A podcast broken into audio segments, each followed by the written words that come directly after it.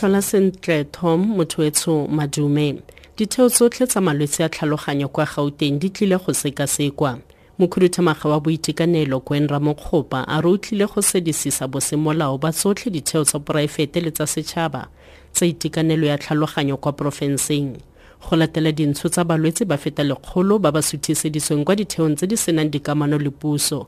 A re balwetse ba ba sa ntseng ba le kwa ditheong tse di senang dilaesense tse di senang dikamano le puso ba tlile go beke e tlang The Phase 2 project is to be divided into five phases. The project alignment, the proposed alignment will have a link from Mamelodi in Swane to Jabulani in Soweto, crossing the N1 freeway at Samaran. 19 new Gauteng stations are being planned, including one link to Lanseria uh, Airport. This motho e se o tla intshwarela ka modumo o sa tlhapang o tla re tshwele pele. Tonakgolo ya limpopo stan mathabata gompieno o tlile go rebola puo ya gagwe le baagi ba porofense kwa holong ya jack borders kwa polokwane. Mosakgotla wa kokwanotheo poli boshielo. A re puo ya tonakgolo e neela mathabata tšhono ya go begela baagi. Ka kgatelopele e e dirilweng ke puso mo tlamelong ya ditirelo mo ngwageng ono wa ditšhelete le mananeo a yone a 2017 le 2018 It is all systems go with regard to 2017 SOPA. The total of 890 guests have been invited to attend the event. All the preparations have been done and we are confident that the Limpopo legislature will host a very successful SOPA. Entertainment will be galo. Our guests will be entertained by traditional dance group.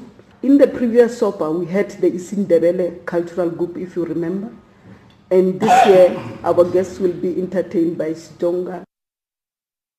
ga moitsenape wa dipolotiki enok maponya a re tonakgolo mathabata o tlile go tota phetogo ya ikonomi jaaka moporesidente jacob zuma a kaile mo puong ya gagwe le setšhaba the premier state of the province address will be in line with the state of the nation address which was based on the radical economic transformation we'll talk about the economic uh, hubs in Limpopo like uh, in Mosina and Burgersford small business development for job creation. We will also talk about the newly opened Limpopo High Court, which has made the speedy resolution of court cases possible and actually brought justice nearer to the people in Limpopo.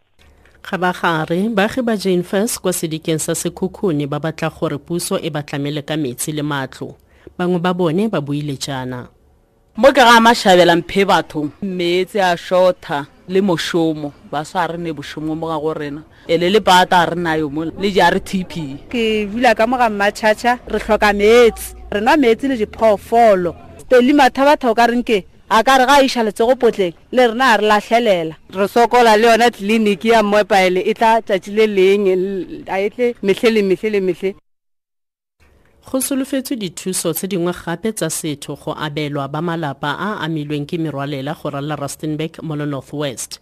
Malapa mangwe a mogetswe kwa lefelong la nakwana. Morago ga magae a bona a sena go gogolwa ke merwalela sebueledi sa masepala wa selegae thapelo matebesi. A re ditlhopha tsa ditlalelo di tshwere go nkga go leka go thusa botlhe ba ba amegileng. Re kgonne go fodisetsa batho ba ga rona kwa diholeng tsa selegae kwa diholong tsa motse kwa dikerekeng kwa ditleliniking tsa selegae mme ba bangwe ba letseko jalo. Um mme gape re kgonne ka lesego go bona dikobo go atlamela ka dikobo le dijo um mo bosego jo bo fetileng. Re bone jalo re kgone go salofa malapa a mantsi a fetang masome a marataro. Dikalo seura eno ke dimakatso mo taung. Dikgang tse di latelang di ka ura bosupa mo motsweding fm